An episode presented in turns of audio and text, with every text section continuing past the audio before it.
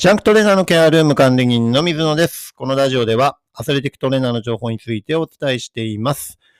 今回261回目、動いていないと不安になるタイプの選手というテーマでね、お伝えしていきたいと思います。はい。えー、私はね、現在プロバスケットボールチームでアスレティックトレーナーとしてもう20年以上活動しています。はい。で、実際にまあバスケットボールではね、あのーチームスポーツなので、えー、個人の成績が、じゃあどれぐらい反映するかっていうとね、あのー、決して、えー、一人でじゃあ40点、50点、え仮に取ったとしても、試合で負けてしまうっていうこともね、あの、十分にありますので、えー、一人が活躍すれば、えー、いいという競技じゃないんですよね。はい。チームとしていかに機能させて、えー、相手の攻撃を防いで自分たちのね、え、得点をするかっていうような競技なので、えー、チームとしてね、いかに、あの、コントロールするかっていうことが大切になります。で、バスケットボールの場合は、あの、自分はプロバスケットボールリーグでね、B リーグで、B1 リーグっていう一番トップのリーグで今活動していますけど、えー、エントリーできる選手が12名なんですね。で、コートに立てるのがそのうち5人なので、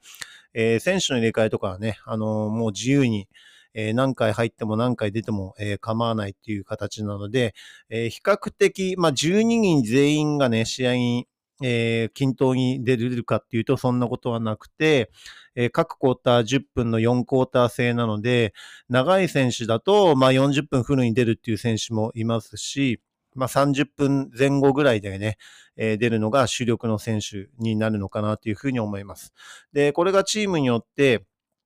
あのー、レベルがね、均等になると20分ぐらいで、えー、うまくタイムシェアをね、えー、することができて、え、それでも勝利につながるっていう風になると、え疲労の問題とかね、あの、怪我の問題とか、えそういったところも考慮しながら、チームの組織力っていうところでね、えいいポジションに行って、プレーオフ行って優勝できたりとかね、そういった形になるのかなというふうに思います。で、今回のテーマとしては、動いていないと不安になるタイプの選手というところなんですけど、えー、比較的ね、えー、控え選手に多いタイプなのかなというふうに思います。あの、とにかくね、動いていないと不安になってしまうとかね、あの、休みでも練習してしまうというようなね、シチュエーションで、えー、とにかく、あのー、不安要素が強くなってしまって、動かないとダメとかね、えー、そういった形だと思います。で、これがチームのね、え立ち位置として、えレギュラー獲得して、えいいポジションにいると、そこまでね、メンタル的にも、えなんですかね、追い込まれるようなこともなく、えいい形でね、あの、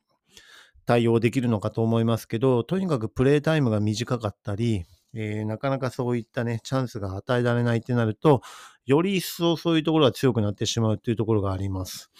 で、かといって、じゃあ、えー、試合のね、えー、プレイタイムが少ないからといって、練習していないかっていうと、そういうわけでもなくて、あの選手もね、え試合にあまり出場できなかった場合っていうのは、え試合終わった後にコートでね、ちゃんとワークアウトとかをして、え同じような時間まではいかないにしても、あの、しっかりと動いて、えー、対応してるっていうところがね、えー、あります。ですから、えー、それをね、え休みなくずっと毎日のようにやってると、え疲労の状態とかね、あとは、毎日夜やることによってね、えー、カロリーを消耗してしまうっていうところに影響したりします。そうすると、体をね、もっと大きくしなければいけなかったり、強くしなければいけなかったりっていうところが、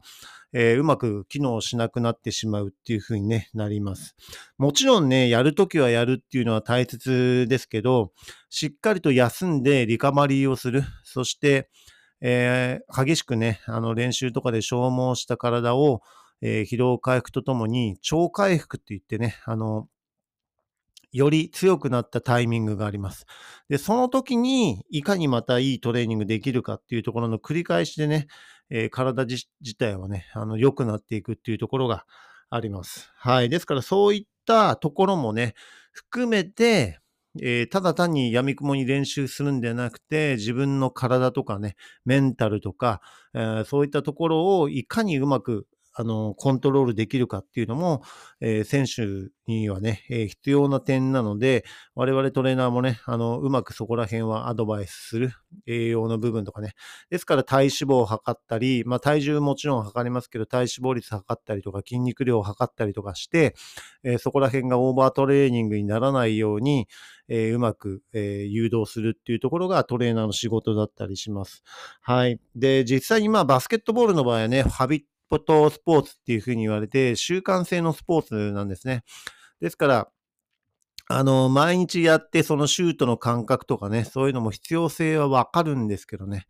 あの、いかに試合の時にアジャストできるかっていうところが、えー、ポイントになると思います。はい。ちょっとしたね、えー、プレイタイムしかなくて、いかにその少ないチャンスの中で、えー、シュートを決められるかとかね。で、まあ、シュートだけじゃなくて、えいい仕事ができるかっていう、そのね、自分の、え役割とかをね、いかに、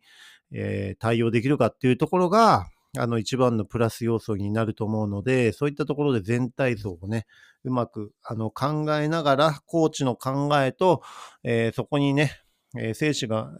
求められていることを遂行できるようにするっていうところが、自分自身の、えー、信頼を勝ち取って、プレイタイムが長くなって、えー、というところにね、つながっていくと思いますのでね、何が何でも動いていないと不安になるっていうタイプの選手は、えー、いかにそのトレーナーだったり、ストレングスだったり、コーチなりがコントロールしてあげるかっていうのも一つだと思います。とにかくね、不安になってしまう、えー、っていうところを取り除いてあげるっていうのは、大切なのかなというふうに思っています。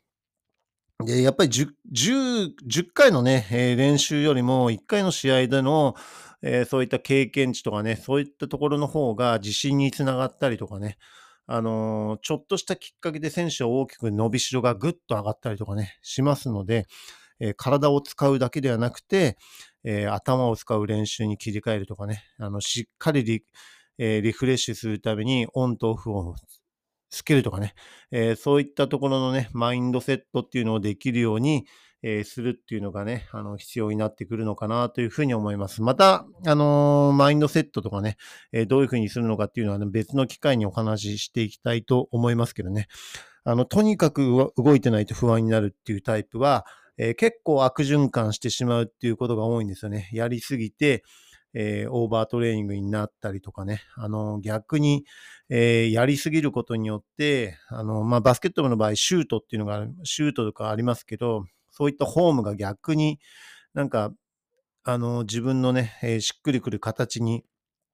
え、うまくアジャストできないとかね、そういったところになったりしますのでね、あの、うまく、えー、そういったところでメンタル的な部分でトレーナーがサポートできるようなね、あの体制とか環境を整えてあげるといいのかなというふうに思います。はい。なかなかね、あの難しい問題ではありますし、あのそのシチュエーションによっても違いますし、選手のメンタル状況によってもまた違ってきたりしますし、いかにね、あの気づきとか学びを与えられるかっていうところが、えー、選手としてね、力を発揮、えー、できるような、えー、シチュエーションを我々は作れるのかなというふうに思いますのでね、あのちょっとでも、え選手のサポートにね、え役立つようなことをね、考えて、えトレーナー活動していただければと思います。はい。えー、今回はね、動いていないと不安になるタイプの選手というところでね、お話しさせていただきました。次回のテーマとしては、プロチームは大量の氷を使うというテーマでね、お伝えしていきたいと思います。今回も最後まで聞いていただき、ありがとうございました。また次回もよろしくお願いします。